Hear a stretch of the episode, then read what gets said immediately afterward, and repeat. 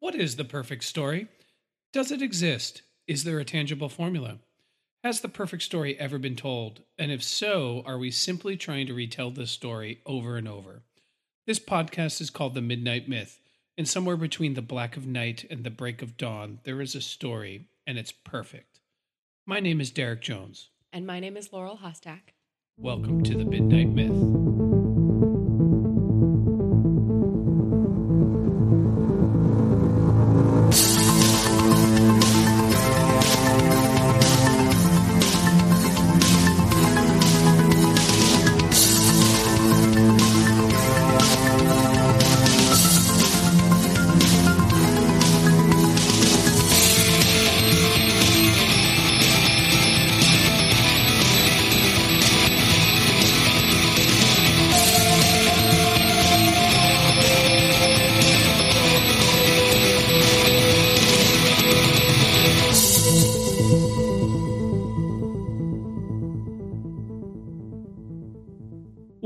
Welcome back to the Midnight Myth, everybody's favorite history, mythology, philosophy podcast. And we discuss how those subjects bubble up into our popular storytelling. And I got to tell you, Laurel, this I feel will be a very, very special Midnight Myth episode and one that I think I've been excited about doing my whole life. I feel as if everything I've done as a intellectual, everything that I have done as a student, everything that I've done as a podcaster has prepared me for this moment today. I couldn't be more excited. I couldn't be more ready. And I feel like we're going to do something that we haven't done before, but is 100% in our wheelhouse. And I can't wait to take a step out the door and see where the long and winding road will take me. I can't wait to travel through this earth of ours, this middle earth of ours, and figure out where the road will lead me, be it towards friends or enemies, be them foes or fantastic friends and allies. Will there be wizards? Will there be dragons? Will there be orcs?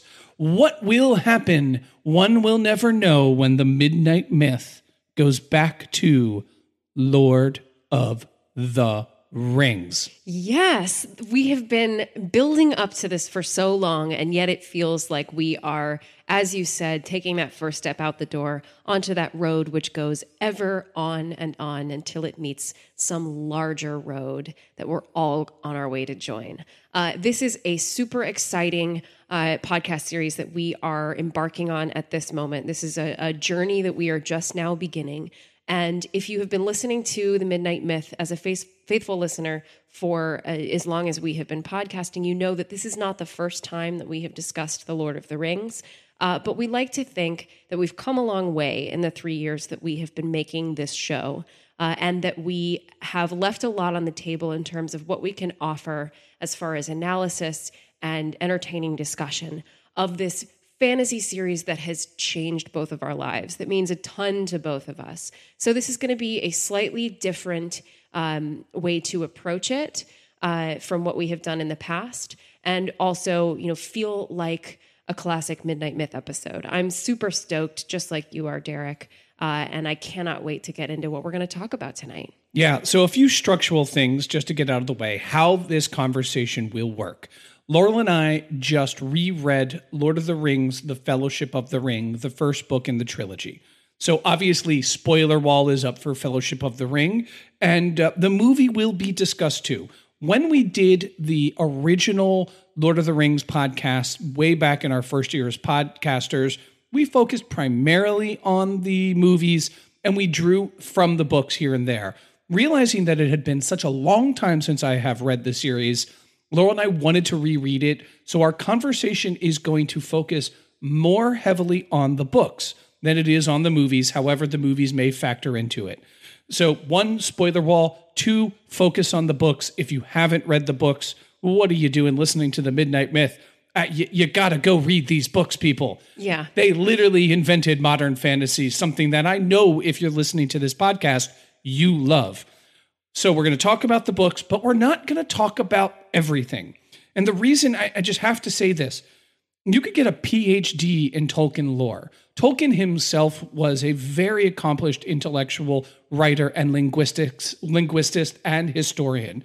There's so much to talk about that we are going to pick on a few things that we really meditated on and thought were interesting based off of the reading that we just had. We both originally read these when we were much younger, approaching them again as an adult. So if we left something out, Midnight Myth listeners, that you think is egregious error or that you want to hear us talk about, please let us know. We'll definitely talk about it at some point, whether it's on Twitter or whether that's an actual other episode. So it will not be exhaustive. It will focus primarily on the books, and we're doing book one. Now, as soon as we're done with this episode, Laurel and I are going to start reading The Two Towers. If you want to read along with us, please do read to The Two Towers with us. Let us know your thoughts on social media along the way, and we'll mention them here on the podcast. And probably, I'd say maybe about a month it might take us to get through the book and prepare an episode and then discuss it. So you should see The Two Towers roughly a month from now, and we'll announce more specifically once we know via social media. So, Laurel, plug all the social media stuff we need to plug here. Absolutely. So, if you want to keep up with when our Lord of the Rings episodes are going to be, if you want to see what other episodes we're doing in the meantime, recommend uh, something for us to study, or just get in touch and tell us what you think of the show, the best place to reach us is on Twitter at The Midnight Myth. You can also find us on Facebook and Instagram at Midnight Myth Podcast. You can also get in touch with us via our website, which is midnightmyth.com. And there is a contact form there on the website if you just wanted to send us some listener mail. We would love to hear from you. We would love to read your responses on the show. Uh, you can also on our website sign up for our email list. We'll send you a newsletter no more than once a month, just with regular updates, new merch, all kinds of fun stuff. And while you're on the website too, check out our blogs, check out the link to our Patreon if you are interested in supporting us or helping us to cover our costs here at the podcast. Uh, we would love to shout out our beloved Patreon supporters once more here on the podcast. That is Heath, Mary Liz, Beth, Flavio, and M. Thank you so much for supporting us. There should be a new Patreon bonus episode coming very, very shortly. And if you want to get in on those bonus episodes, make sure you support us at the $5 level or more on Patreon. Uh, and you can also, on our website, midnightmyth.com, find a link to our merch store. So, merch we have is going to be like Midnight Myth shirts, Midnight Myth tote bags, phone cases, mugs, whatever. We also have tons of merch, including some new items for our side podcast, The Wheel of Ka, which is where Derek and Steve read through Stephen King's The Dark Tower and discuss it. A great podcast project that they're doing right now that is very close to wrapping up a read of The Dark Tower. So if you haven't listened to that yet and you love to read, you love Stephen King, make sure that you read along with Derek and Steve and check that out. And also, if you're hitting us up on Twitter at the Midnight Myth, you're probably talking to Laurel. And let's face it, Laurel is the smarter, more interesting, and more beautiful of the two. No. But if you want to talk to me, you can hit me up at Derek C. Jones 198. That's my personal Twitter. So feel free if you want to drop me a line, which you probably won't because let's face it, we all want to talk to Laurel. Nah. All right, on with the show. Oh, one last announcement. There may be another Midnight Myth offshoot podcast coming soon. So if you are like what we're doing here, there may be another idea because I'm not busy enough doing podcasts. I want to do another one. Let's do three podcasts. Yeah, Absolutely. Midnight Myth, Wheel of Ka, and a potential third. More on that once I have more of the details and nuts and bolts um, kind of worked out. So just teasing that out there. Absolutely. One last thing before we move on. Uh, if you are following us on all of our social media, you're doing it right. If you are leaving us reviews on Apple Podcasts, you're doing it right. Uh, but stay tuned, watch those channels. Check out our website, sign up for our email list because we will, at the culmination of this Lord of the Rings project, be doing a special Lord of the Rings themed giveaway. I'm not going to tell you exactly what that is now. You'll have to wait and see but one lucky listener will get a very special Lord of the Rings giveaway gift at the end of this project. All right, pretty awesome. All right, on with the show? Yes. Well, this is a tough one to recap, so really simple. Briefest to briefest recaps. This is about Frodo Baggins discovering that the ring that his uncle uh, B- uh, Bilbo Baggins leaves him is actually the one ring of power forged by the Dark Lord Sauron to bring about a fascist evil empire over all of Middle Earth, he embarks on a journey with his fellow travelers to take the ring as far as in, in the first book, as far as the crossroads between whether they turn east into um, Mordor or they turn west to Gondor. And that's where it ends with Frodo leaving the entire company. We have all the characters that we know and love Gandalf, Gimli, Legolas, Sam, Aragorn, Pippin. yeah, Boromir, all on this. We have the amazing time in places like Rivendell, Moria, Lothlorien, these fantastic settings, the Shire, can't forget about that. And this is essentially Frodo's start to the journey. This is a story about Frodo finally making the decision to leave the company with his trusty gardener Sam to go into Mordor alone. That's all we're going to do for recap because we just don't have any more time. Absolutely. I just want to I want to kick this off uh, with a few basic questions. When if you go back and listen to our early Lord of the Rings episodes, we talked about how we came to Tolkien. I just want to know, do you have any fun Tolkien anecdotes, any stories, anything that makes this so special for you? I absolutely do. And, you know, I could talk about uh, role playing Lord of the Rings with my friends in middle school. I could talk about hearing The Hobbit for the first time read to me in class. But you know what just popped in my head when you asked that question is uh, you remember when we got married, Derek, right? I do. Uh, so you and I got married uh, a year and a half ago, about, and our uh, wonderful dear friend who married us, Duffy, wrote a script for our ceremony. And when we were figuring out what he was going to say during the exchanging of the rings at our wedding, uh, he gave us a, a, an offering and was like, I-, I could say this if you feel comfortable with me saying this in the hallowed space of your marriage ceremony. And we ended up being like, this is amazing. You have to say it. And what he said was, as we exchanged rings, uh, be careful that you don't have to cast it into the fiery pits of Mount Doom or the fiery chasm from whence it came. Uh, and everybody cracked up laughing. And it was such a, a delightful moment that over the most like important moment of our lives, we were able to acknowledge that we kind of came together over our shared nerddom and our love of fantasy and literature. Uh, and that became a part of of our wedding ceremony. That's such an amazing story. Yeah. That absolutely tops mine.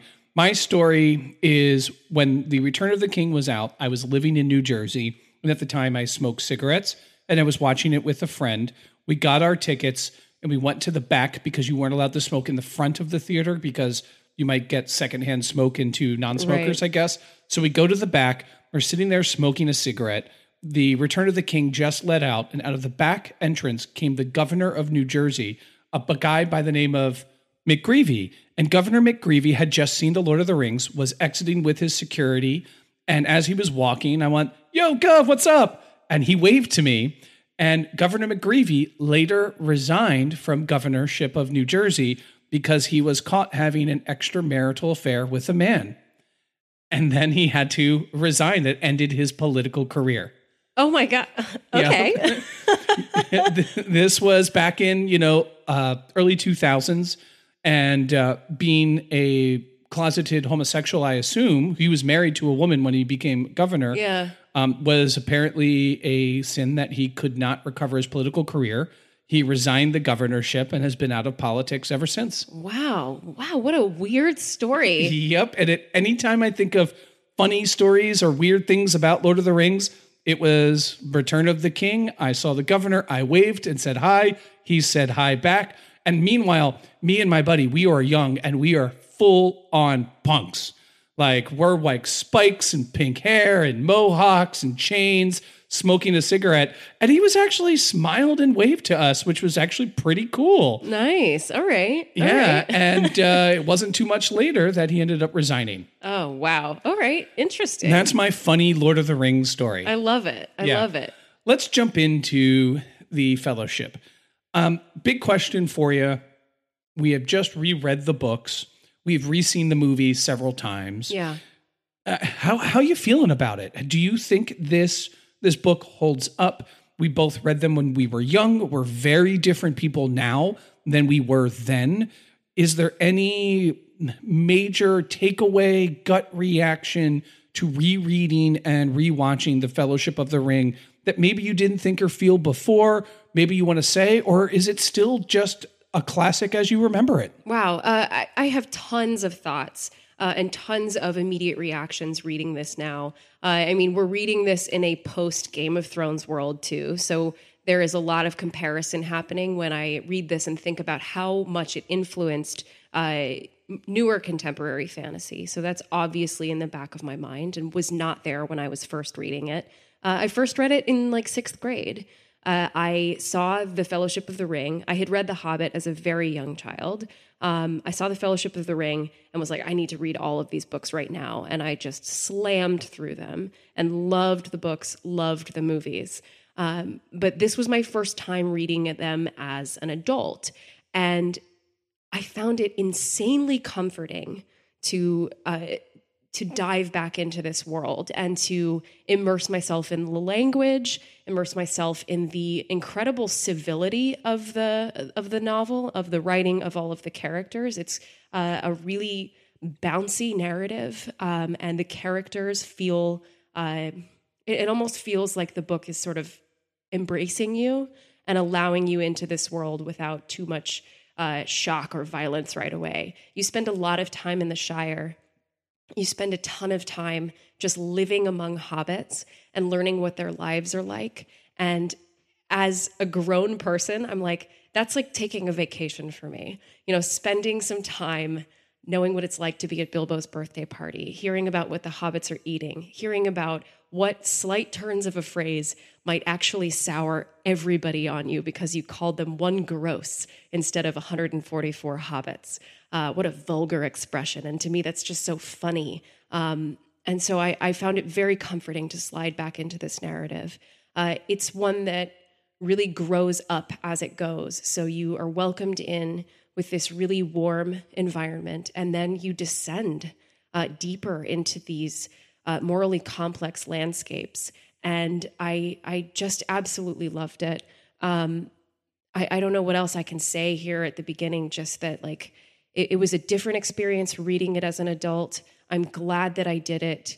Uh, and I feel very conscious of how much I have taken in that's influenced by it and how much I've taken in that influenced it in the time since I last read it. What about you? I love that. So I want to just draw out a few things that you said that I happen to agree with.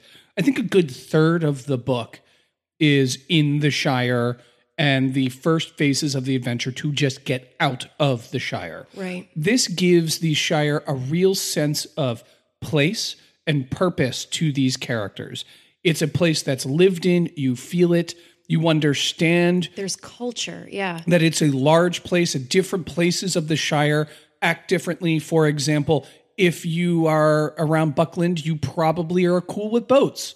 But if you're closer, swimming, yeah, yeah, if you're closer into Hobbiton, you think boats are about the most evil thing ever. And that is a massive cultural difference. Like that determines what almost makes Buckland hobbits and uh, Hobbiton hobbits a different species in their perspective. Absolutely. Even though that they have so much in common, they're separated through one of these just cultural things, which is we're close to water. Boats aren't bad. We actually like them uh, you're close to water and you're on boats. No, no, no. Hobbits belong underground, not underwater. Yeah.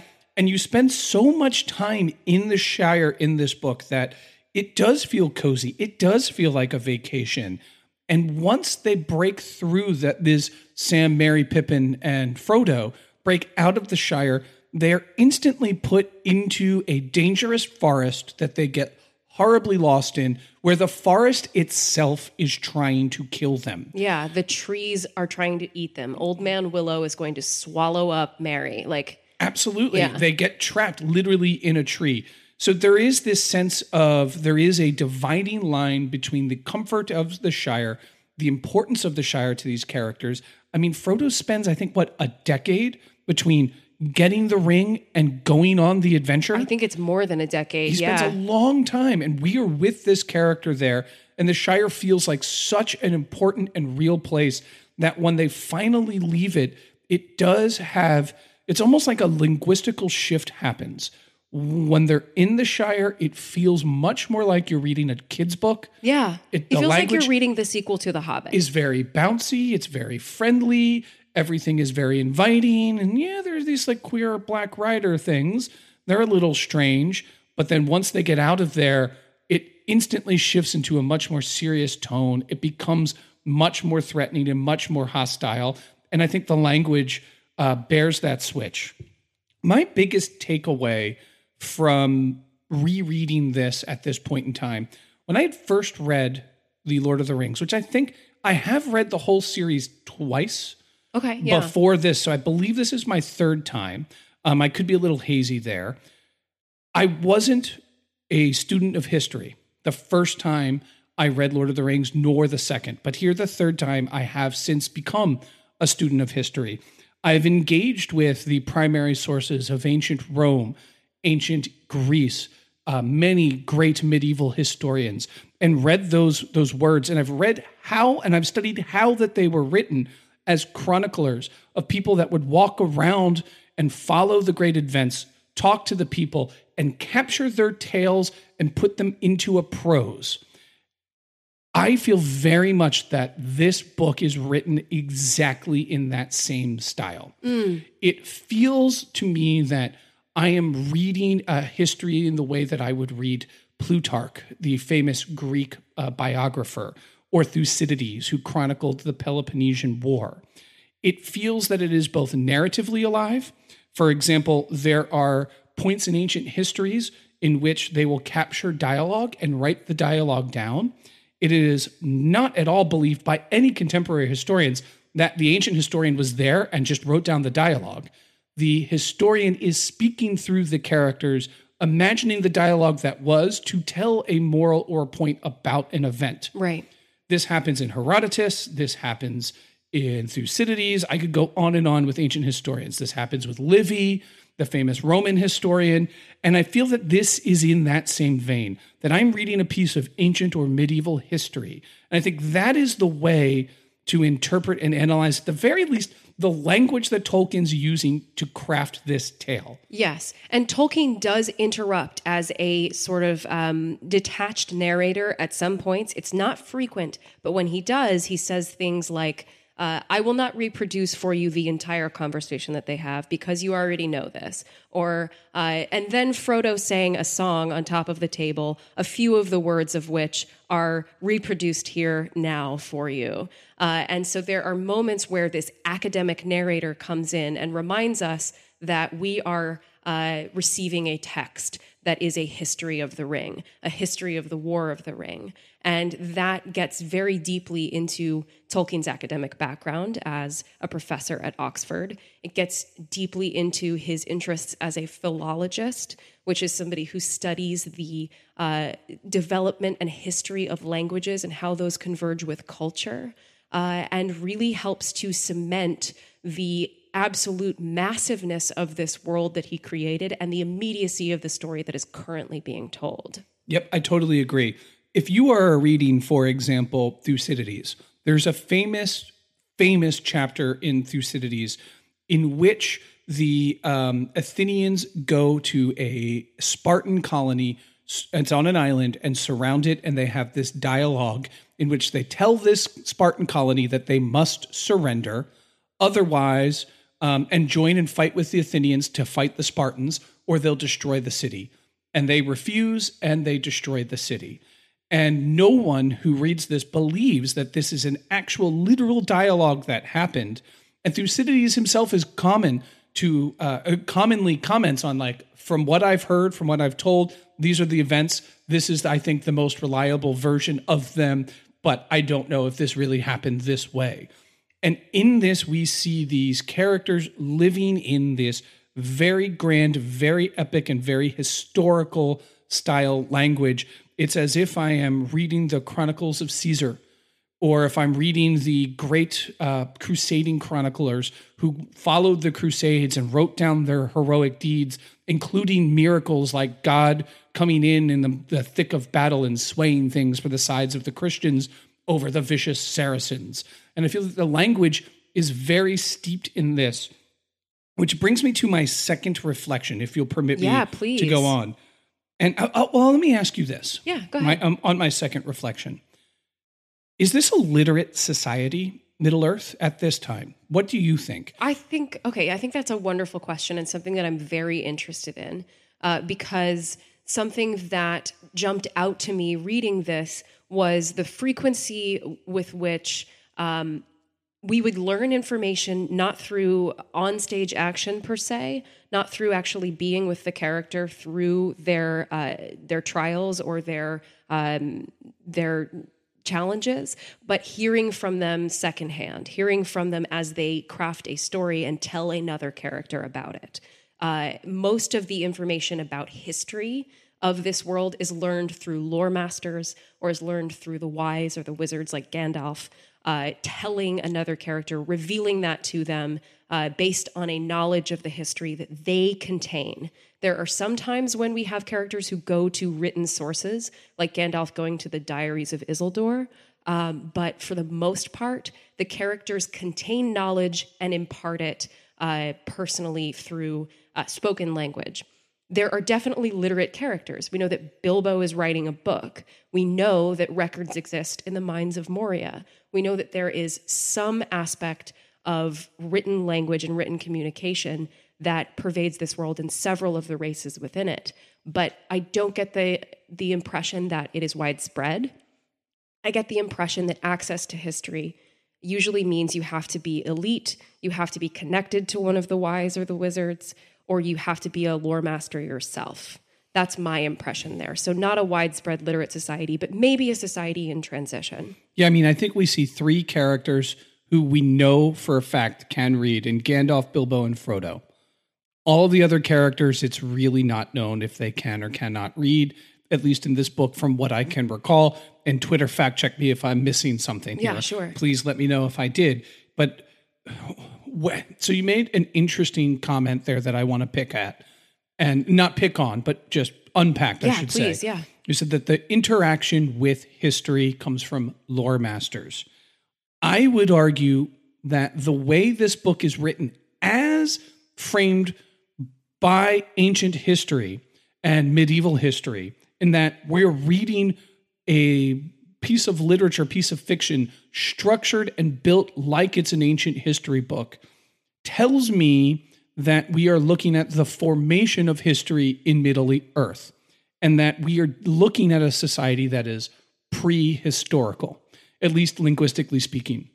It might sound like a riddle, but the way they interact with history is through lore masters. I would submit that they don't actually interact with history at all. They interact with myth and legend. And memory, yeah. Myth, and they interact legend, with and memory. Yeah. and memory, right? But not actual history. I think that's a great distinction. which comes to the question well what the heck is history anyway you know if we're sitting there listening to legolas sing a beautiful song that tells a tale about the history or aragorn does this is this not history and the answer to that question is well sadly no history requires that you have a a written down version of events and b you wrote down those version of events simply to record those version of events and then three, that based upon recording those events, you can extrapolate a causation towards potential future events. So the reason the earliest historians wrote histories wasn't because everyone was doing a great job remembering things through poetry and song. Quite the opposite. It was that poetry and song failed to actually record events in a true, proper, or what we would call through a, a lens of historical veracity. They were fundamentally untrue. What's the biggest example of this in the ancient world? The Iliad and the Odyssey right. long poems meant to be sung that have compacted mnemonic devices which make it easier for you to remember the lines so people could recite them.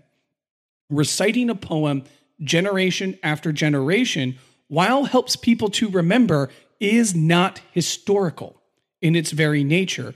It's easy to remember, and it certainly is beautiful, and it could have nuggets of truth and wisdom in which you can unpack, but on its face value, by itself alone, not historical.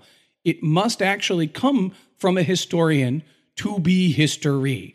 And we are seeing, I would view, the Fellowship of the Ring as the start of written history in Middle Earth. I think that is uh, outstanding. And I think you're absolutely right about that. And we do see the persistence of things like song, especially in the character of Bilbo, who is constantly composing songs or rhymes that deal with either rowdy innkeepers or his friend Aragorn, trying to preserve that legend or that semblance of history for generations to come. We even get the impression from a song that Frodo sings in the bar, I believe at Bree, that Bilbo is responsible for the rhymes that are now um, the what is it? Hey diddle diddle, the cat and the fiddle. So we have a, a version of that that Bilbo has created as a sort of mnemonic device, and that's something that uh, is not only part of the uh, ancient Rome, ancient Roman, ancient Greek oral tradition with Homer, uh, but also with Tolkien's area of expertise in uh, the medieval British Isles. So, something I was looking into recently were the Welsh triads, which were uh, written down in the 13th century, but are these combinations of three lines, um, which all end up put together, and each three lines uh, says something about like the three trials that Britain faced during the Dark Ages, the three wives of Arthur, the three, you know, this and this. And it was all about um, preserving some semblance of history or some semblance of legend for entertainment, but also for memory, so that the uh, storyteller, the oral storyteller, and the audience could remember key details because they were grouped in three. Uh, so, yeah, absolutely. I think you've made an incredible point here. Yeah, I want to unpack a few things too. Calling something non uh, history or non historical, I mean that from a strict or more academic lens. Yeah, totally. Not definitively or dogmatically.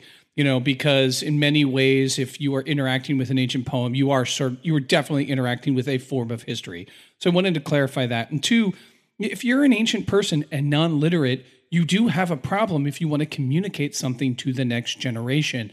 How do you get that knowledge there when you don't know how to read and write? In fact, read and writing may not have even been invented yet. And poetry and song is the way that that was done for what you said. You create mnemonic devices that are easy to have people remember so you can teach them these songs that they can repeat them.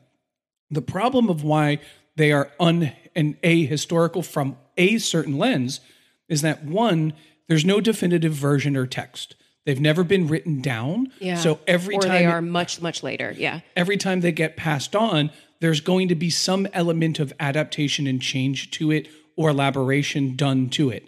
If you are talking about, you know, a thousand years after, say, a war in Troy or the destruction of a dark lord named Sauron, and that has been communicated via song every person who touches that song is going to put a little something onto it or into it that's going to alter it which is going to make it less and less fundamentally true to the point where at the very end what you get is probably very different from the event it was trying to chronicle Yeah. versus someone who writes it down and says, This is what happened. This is how I know this is what happened.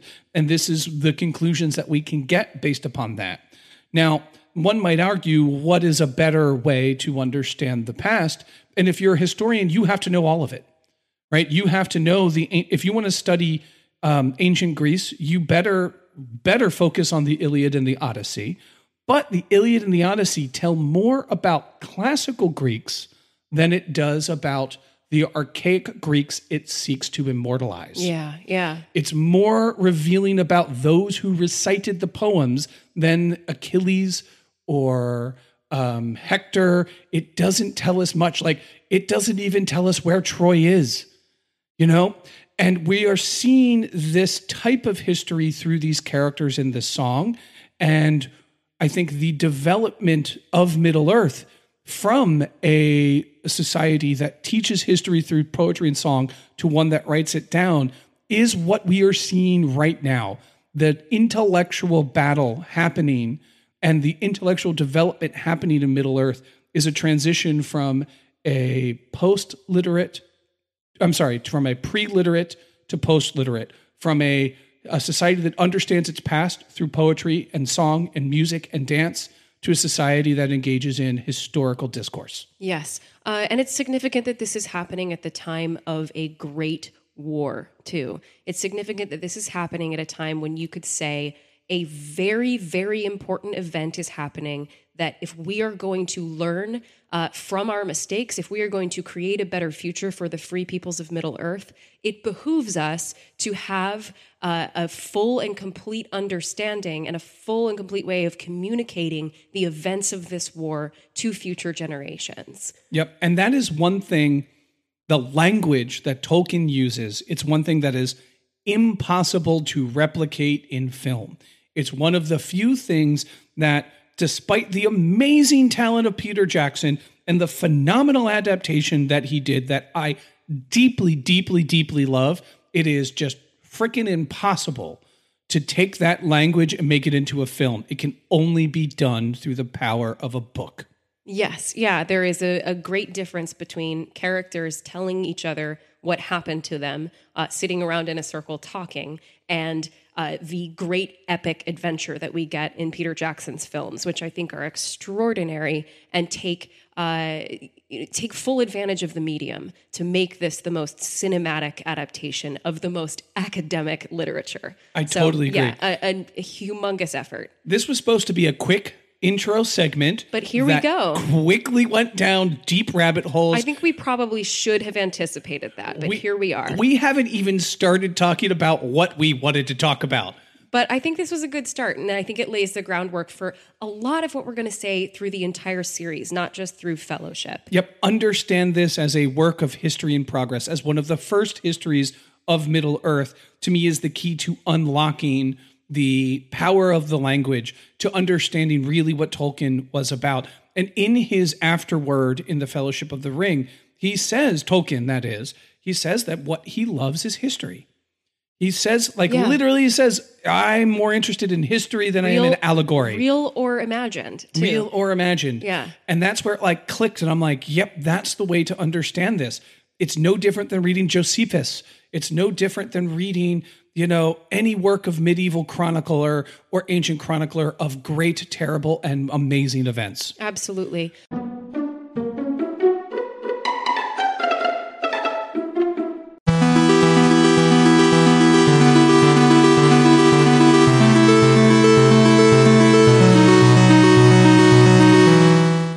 Let's pivot. Yes. Um, let's pivot. Let's talk about we can't talk about everything in the book, but I know that for me, there were a few standout scenes that I really wanted to pick apart. Did you have any scenes from the book or the movie that you want to highlight and pick apart? Yes, I 100% do. Uh, we have reflected a little bit on the time that's spent in the Shire and the culture of the Shire. And you laid the groundwork and talked a little bit about how once they step out of the Shire, the hobbits encounter a, really violent forest that fights back against them and is conspiring to keep them from continuing on their adventure. And there is a character that they meet in the old forest that I think deserves some of our attention, and that was unfortunately cut from the movies, though I do think that was probably the right decision on Peter Jackson's part. But we are going to talk about fan favorite, the one, the only, the man, the myth, the legend, Tom Bombadil. I love this. When I first read The Fellowship way, way, way back in the day, I thought this was probably one of the worst parts of the book. Was this weird dude with his what's his yellow boots and blue coat? I think it yeah, is. yeah, it's very weird. And he's just coming around singing these songs and like talking to trees and like he doesn't care about the ring.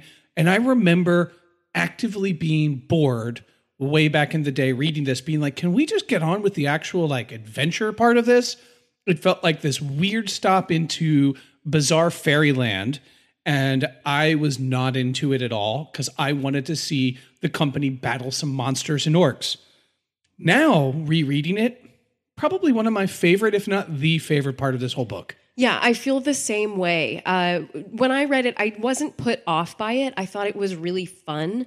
Uh, I enjoyed the part, uh, but again, it, it, felt very, very incongruous with the rest of the book uh, and felt like a very silly frivolous part of this story.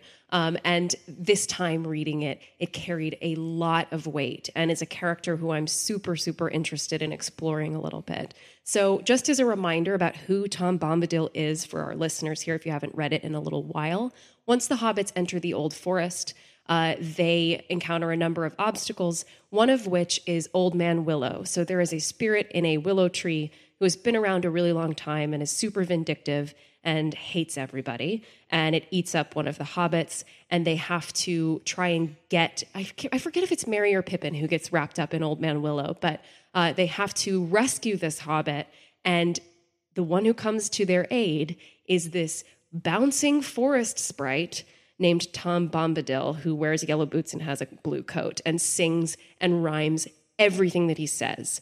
They end up going to the house of Tom Bombadil and spending two nights there, which are very unusual nights. Frodo has some prophetic visionary dreams, one where he sees presumably Gandalf on the top of Orthanc being carried away by the eagles, uh, and one where he sort of envisions what his ultimate end in the story is going to be. So we will get to more of that in The Return of the King. But it's a very, very interesting sequence. We also meet Tom Bombadil's wife, Goldberry, the river daughter. Uh, like I said, the first time I read this, he came across just as a kind of fairy, right? Just as a kind of silly fairy who lives in the woods and seems uh, unconcerned with the power of the ring or anything that's going on outside. But reading through it again, you get a new impression. Uh, you learn that Tom Bombadil has been in the world of Arda, which is where Middle Earth resides, for maybe longer than anyone. He calls himself older than the elves, older than Sauron. He was here, you know, before the first acorn and the first raindrop. He may be the oldest living creature in the world. And he comes across as a god. Would you also agree with that impression? Yeah, I totally do. And when I say a god or I echo you saying a god. I mean it much more in a ancient, I would say Celtic or Norse sense, in that there are these very powerful magical beings who live among us, who can commune with nature, who are sometimes a personified part of the nature in the way that his wife is like a personified river. And they come to the they are the supernatural aid that comes to our heroes when they fail their first trial, which is simply just navigate the woods. Right. And they fail at navigating it and help usher them to the next part because he is described Bombadil in such mythic terms in the fact that he has more names than he can remember. He can talk to the trees. He sort of miraculously comes when they are calling for aid and just happens to be there and that he just sort of sort of supernaturally has lots of food everywhere all the time and that they spend time there but we don't really see them doing anything. It's like the house sustains itself. Yeah and it's like time uh, sort of uh, slows itself down. Yeah and time is is difficult to judge when you're in this space. I think they spend an entire day just gathered around the fire with tom as he tells them stories and sings them songs and they are I think the language literally says they are under the spell of Tom's words. Uh, I find him to be an incredibly compelling character. Uh, he does remind me, like you just said, of um, these uh, sort of otherworld figures of Celtic mythology, or the Tuatha De Danann, who were a race of gods uh, in Irish mythology and were some of the earliest people or earliest figures, these kind of demigods who walked Ireland uh, in that mythological tradition. So I think they share a lot of characteristics there. Um, one thing that I want to share I read uh, a really interesting article uh, in a journal called Mythlore by a guy named Paul Lewis, where he uh, wrote about Tom Bombadil and a character from The Hobbit named Beorn, who are both these sort of tangential figures in the actual uh, immediate narrative, but add this incredible dimension uh, to the the size and the uh, impact of uh, the the legendaria around Middle Earth. And I just want to read a quote here from this article. Please do. He says, "quote Bombadil and Beorn see things as they really are.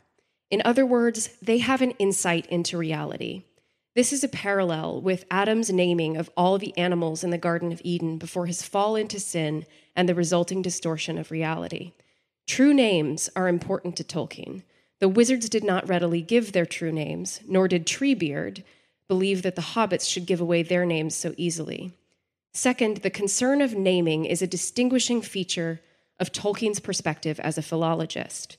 Tolkien recognized the power of names and naming, and within a magical world, those who could truly name were indeed powerful. End quote. So that refers to the spell of Bombadil's words, the way that he comes up with the true names for the ponies that he gives the hobbits as he is ushering them onto the next phase of their adventure, and the fact that even though he is this figure who's enclosed in this forest, who does not travel further with them, he has a deeper insight into the true nature of Middle Earth because he has been there so long and because he has power over communication, over language, and over, you know, some aspect of the oldness of this earth. I absolutely love that. You know, the idea of a more ancient style god is that, you know, in the ancient world, gods were not transcendent in their very nature, in the way that modern theological people discuss God as living, for example, in heaven, right. in a different plane of existence. And God can travel between these planes, usually through vehicles such as angels or the Holy Spirit or depending on your religious beliefs, directly the hand of God can come through this other plane into ours and affect events. Well, in the more ancient sense, and we called out Norse, Celtic, Irish, Germanic, um, even Greek and Roman uh, to a lesser extent, these gods are physical beings that live on this plane of existence and have tremendous sway over the events. But they are not omniscient, nor are they omnipotent. They have a limit to their powers and knowledge. Odin famously had to give up his eye to learn magic runes. Right. You know, and he had to hang himself from the tree of knowledge for nine days and almost kill himself to gain the wisdom of the Allfather. We see that very much like Tom Bombadil, where he has a limited scope, a limited range, but has potentially existed, existed since pre Middle Earth or at the formation of Middle Earth. So you have this being as old as creation itself living in this forest, offering aid and food, and having, like you said, the power to name. The power to name is almost, if you think about this intellectually, to name a thing is also to create it. Yeah, yeah. Especially if you're thinking about it from a sort of meta literary level, too. Like Tolkien has the power of naming, and so does Tom Bombadil. They share that connection as Tolkien is creating slash revealing this universe. Absolutely. And calling it a thing and naming it and being able to give form and shape and design and function is another way to say to give it life, yeah. to make it actually exist and to have this this power of naming in this character links it to much more of a deity rather than just a weird stop off with a fairy. Yeah. It's more to me this this idea that there's some ancient forces and these ancient forces are not all evil. Right. right? They're not all working against our heroes.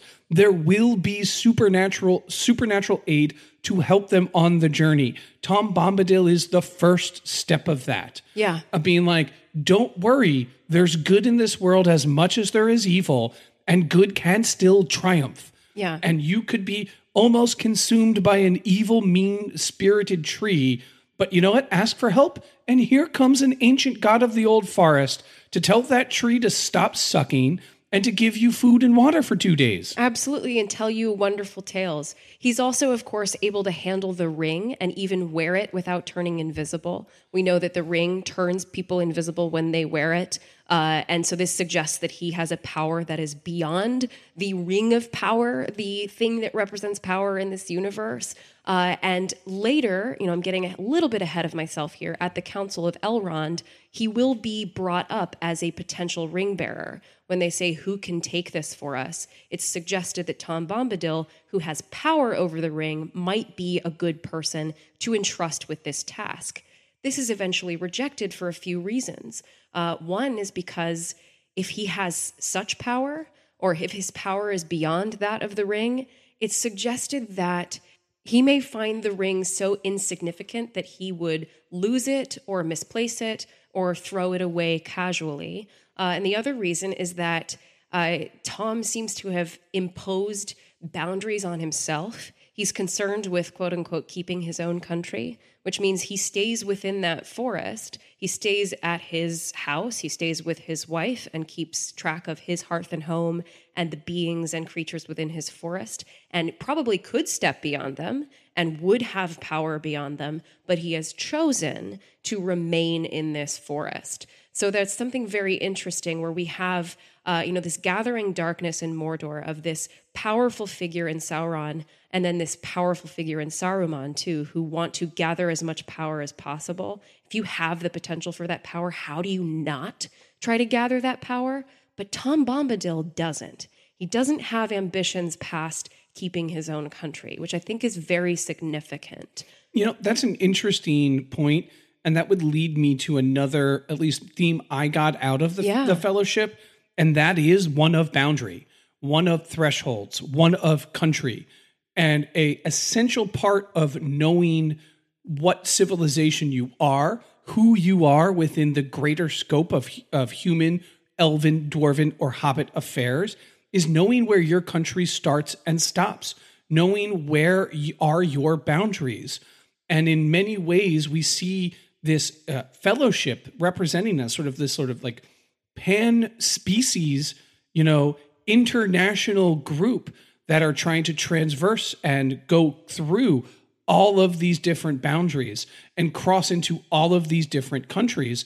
And every place that they cross, whether that's the crossing of the Shire into that forest where Bombadil lives, to then Bree, then into Rivendell, then to Moria, then to Lothlorien, and then to choose whether to go to Mordor or to Gondor. You can only make these crosses if these are different places. And they can only be different places if you've created a place to know where one kingdom starts and another stops. And that is a very significant aspect to both how we organize our own civilizations as ones with borders and boundaries and knowing when to cross and deciding who can cross, when, where, and how is a, a, a question that plagues both Middle Earth. For example, do they travel up a mountain or do they go through the mines of Moria? In the mines of Moria, does this belong to the dwarves or does it belong to the orcs? Who has control over these things? And then lastly, if you're going to travel into Lothlorien, will you allow a dwarf to pass? But I'm getting a little ahead of myself. Um, definitely want to talk about that later. Yeah. Back to Bombadil. Okay, just to wrap up Bombadil, uh, you know, we've been discussing kind of what he resembles, some of his powers, some of the possibilities of this character. And it's worth mentioning that a lot of ink has been spilt trying to figure out exactly what Tom Bombadil is within uh, the Tolkien uh, histories and legends, trying to pinpoint that he's this god or he's this figure. There are even uh, theories that say maybe he is the creator god of, Ar- of Arda. Uh, and some of these theories are more compelling than others, but uh, Tolkien himself uh, refused to entertain any of them. And I think this is a wonderful thing about Tolkien. He uh, he wouldn't comment on Bombadil's nature because he ref- he preferred for him to remain a mystery. He said in this fairy story, in this magical universe, there has to be mystery, and Tom Bombadil is one of those enigmas that is left, and that's intentional. So I think that is a wonderful thing about this character who enters our story uh, so briefly and exits as suddenly as he entered it and leaves us with this kind of magnificent impression and makes a huge impression on our lead characters, but he's not at all essential to the plot. Uh, you know, the story could absolutely happen without them, and the movies did, and the movies were fine without him. But he does give you a window into how old this world is. He gives you a window into uh, how many legends can pass your your path can walk right by you and have you stepping into a world of mythology and you don't even know it. that this is a world that is living with mythology and legend uh, and is so big, and there are so many things in it, we can't possibly understand them all. I think it's wonderful. I totally agree. I think it's wonderful. I loved this sequence, rereading it. I thought it was one of the standout moments of the entire book. Totally get why it's not in the movie, shouldn't be in the movie, but man, I'm glad I live in a world with Bombadil. Me too. Can I jump to my point about Lothlorien? Is that cool? Yes. A few things I want to call out then about Lothlorien. This really stuck out to me in a few different ways. One very similar to Bombadil in that um, Lothlorien has a boundary. It begins and it starts as does Bombadil's domain. Um, but it is, it is instead of just one ancient person, it's an entire race of ancient people, of these ancient high elves who live there, led by Galadriel, their queen. And a few things we've talked about in the podcast before the idea by Joseph Campbell of an axis mundi, which is a place that can both access earthly and divine energies at the same time. Lothlorien really to me is the axis mundi, right? It's this place where time seems to slow down even slower the the adventure group needs this rest and break. They stay there, but they stay there for an undefined time. Sam leaves it and it's just like, wait a minute. The moon is not where it should be. We were only there for like two weeks, yeah, right? We must have lost some time. And they describe this place in purely mythic and magical terms, as if the magic is in the ground, yeah. Frodo says. That and I think are, Sam says it feels as if I were inside a song. Yes. Yeah. And that's what Lothlorien is. But before they get there, they have this interesting encounter with this elf, I would say like high ranking elf warrior Haldir. And Haldir finds the company on their way into Lothlorien. This happens very similar in the movies, but it doesn't dive in as deep as it does. In the movies, it's kind of played for laughs that Gimli's like, don't worry, I'll defend you from this elf sorceress. And they're like, the dwarf breathed so loud we could have shot him in the dark. And now you are in this magical place and will submit to the Lady Galadriel's will. And they go along. In the book, it's a little more fleshed out. Dwarves are not permitted to pass into the far, into the forest. They are barred at the border. If they're going to make an exception and allow Gimli in to Lothlorien, he must be blindfolded, which is an insult to his dwarven honor, and he refuses the blindfold, and they're at an impasse. Haldir mentions while in this exchange that, you know, the rule is to keep dwarves out because dwarves are bad. You don't seem bad to me.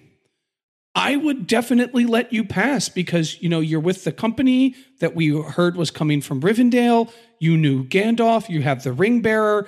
I would definitely let you pass. But the world is crazy and hostile and threatening. And when it is, I must follow the rules. I will conform to the laws, even though I recognize that you're not a threat. You can only pass with a blindfold.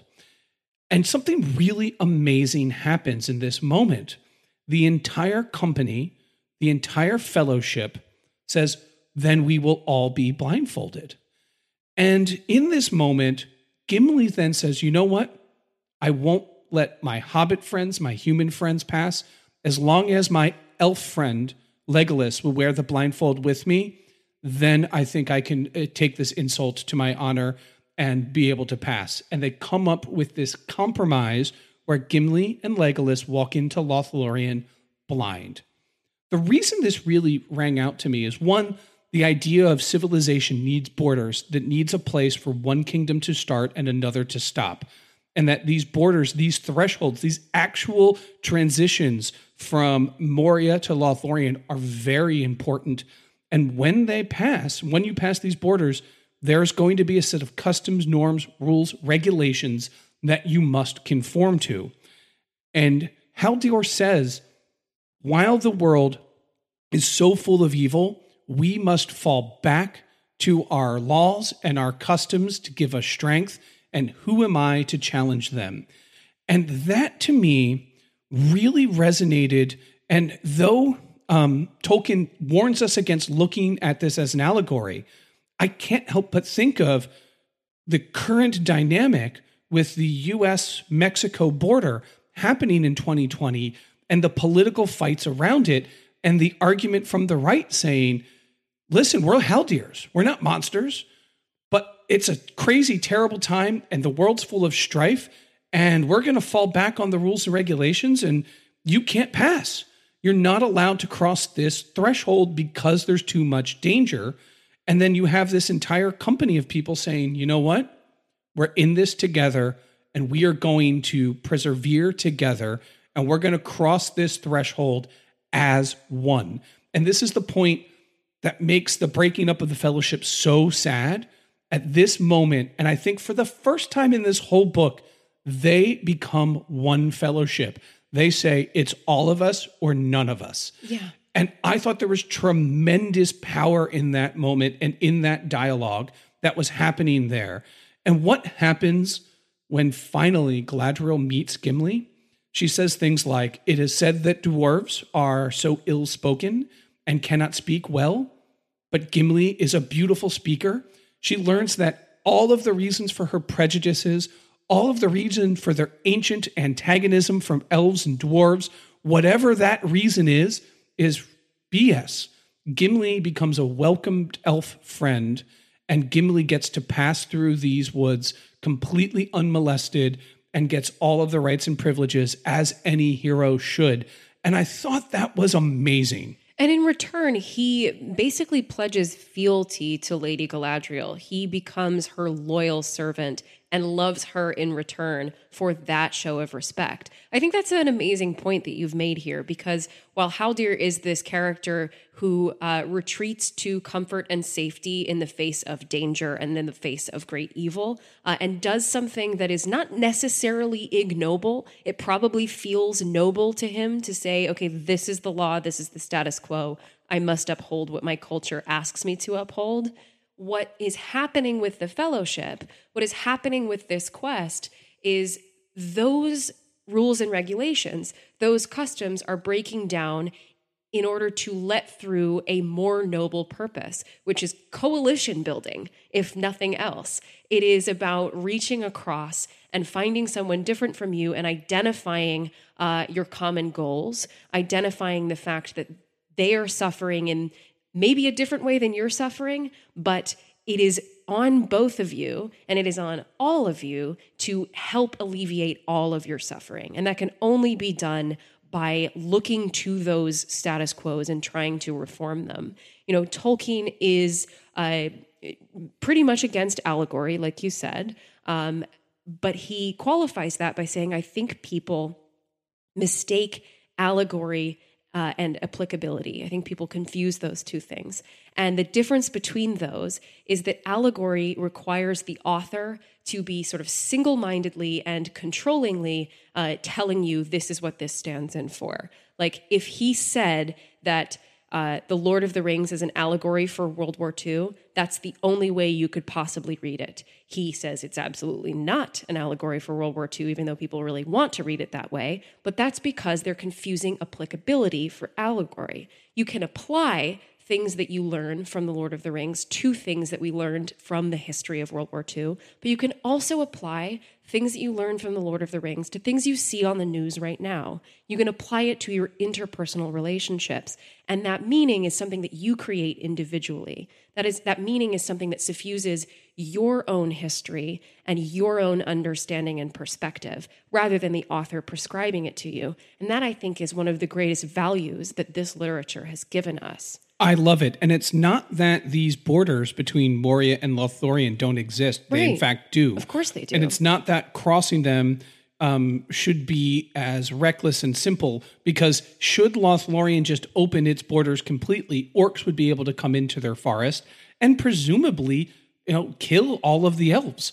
There's a legitimate reason why that there is a boundary between Moria and Lothlorien, and we learn that Haldir is out there on the border repelling orc raiders who are coming after our adventuring party. So for good reason there is a place where Lothlorien starts and stops and for good reason that must be defended against actual enemies.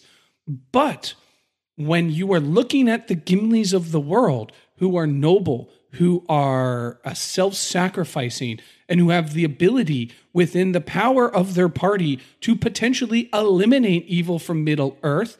And you can't let them pass because of the rules and regulations where you have to discriminate against Gimli because of an ancient feud that no one even really knows why elves and dwarves hate each other. What you rob is the chance for Gimli's, Gimli's and Galadriel's to get together and to form a union and a bond that's special. There's a lot to say about Galadriel. Um, I want to talk about her more, in particular, her scene with Frodo and Frodo's choices. But I've realized that we have hit a very real time wall here. Yeah. We are over our average episode length, and we had about four or five more segments planned. So, what I'm going to suggest is a pause and make this a two parter. I think that's totally valuable. I think we should do that because there is so much more that I want to get to at the heart of this book. Uh, before we wrap up, I just want to uh, talk about something you said at the beginning of your point about Lothlorien and uh, you know tie it together with the conversation that we had about Tom Bombadil. Is that okay with you? Please do. So I am really glad that we jumped to Lothlorien, and this didn't occur to me until kind of the moment that I heard you referring to it this way. But you called Lothlorien an axis mundi, and you discussed, you know, it being the home of these high elves. And I think it pairs nicely with this conversation about Tom Bombadil because they do kind of feel like mirrors to each other. Um, they both are forested domains inhabited by uh, unearthly figures, you know, figures who are more than human or more than halfling, who are semi divine.